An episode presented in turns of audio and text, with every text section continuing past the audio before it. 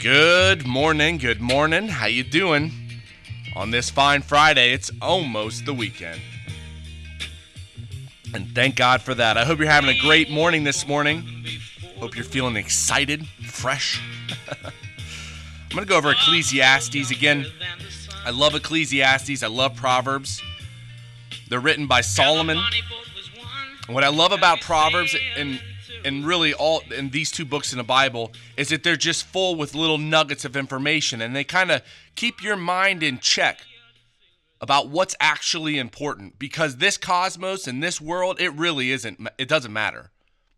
And if you keep your mind in check, you can ultimately keep your anxiety or any type of fear or any type of bad situation under control in your mind because really that's what it's about. It's about you and God and that peace that rests between the both of you, really, when you start going to God. But if you go to chapter 6 in Ecclesiastes, verse 1, it says, There is an evil which I have seen under the sun, and it is common among man. A man to whom God hath given riches and wealth and honor, so that he wanteth nothing for his soul of all that he desireth, yet God giveth him not the power to eat thereof or to enjoy it, but a stranger eateth it this is a vanity and an evil disease. You can be ultra successful and not enjoy the good of your labor. And you have to recognize when you are enjoying that good, it's a gift from God. Slow down your life and enjoy what you're doing. Stop the pursuit. Better is the sight of the eyes, which is down, which is actually in this uh, chapter. Better is the sight of the eyes than the wandering of the desire. If you have a family, enjoy that time. If you're out to eat with your friends or there's something you're passionate about, enjoy that time. Don't let it slip away. This life is but for a moment.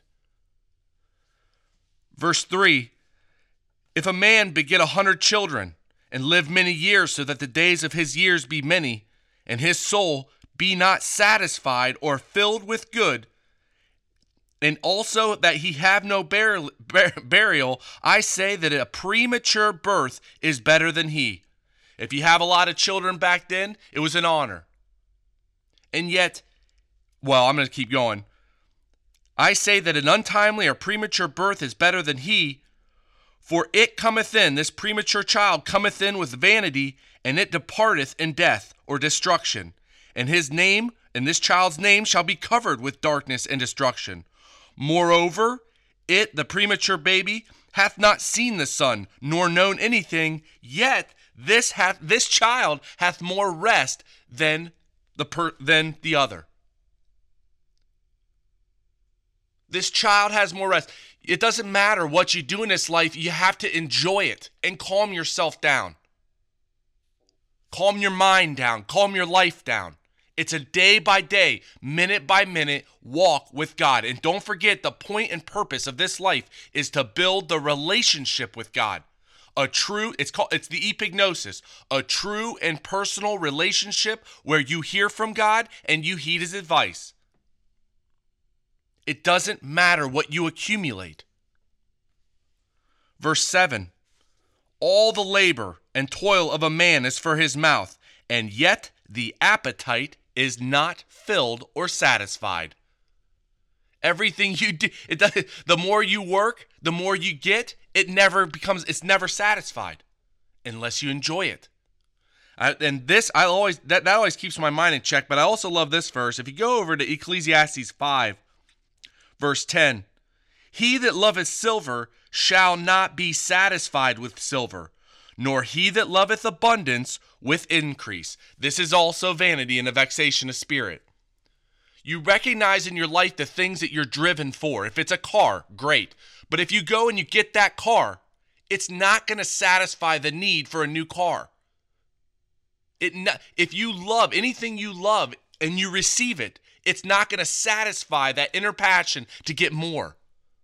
Therefore, stop your mind and enjoy what you're doing. Be satisfied with the new car and recognize that it's a gift from God. And stay in that place until the next one. Enjoy your life.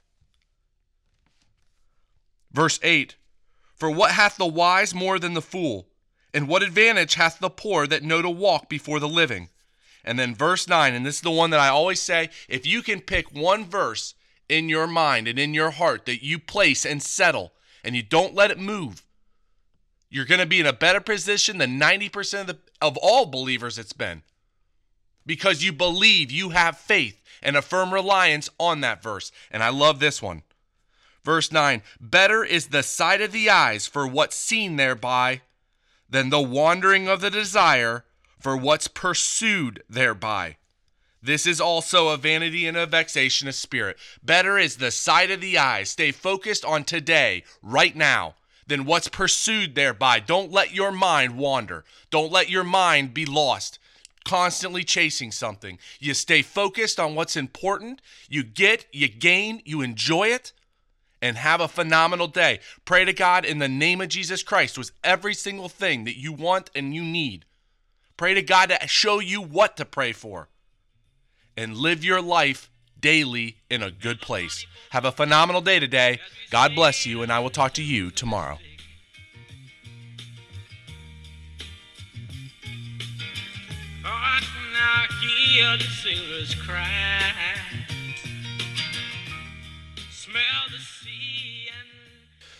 Well, Heavenly Father, I thank you so much for today, and um, I just ask that your hand is in upholstery that I can knock this stuff out and move forward. I'm grateful and thankful for uh, the joy of the business. And even though it, it's constantly um, a lot of work, I just pray that we can continue to grow and um, the pursuit of everything that's going on, that we can get everything in and move forward. I thank you for our team that you put together. And I'm just very, very thankful for them. If there's anything that I need to ask for or do for them, that you put that on my heart or my family's heart, so that we can, we can do it. And I thank you so much for my family and for putting us in a position that you've put us in together, pursuing a, a common goal. And I'm just thankful for that.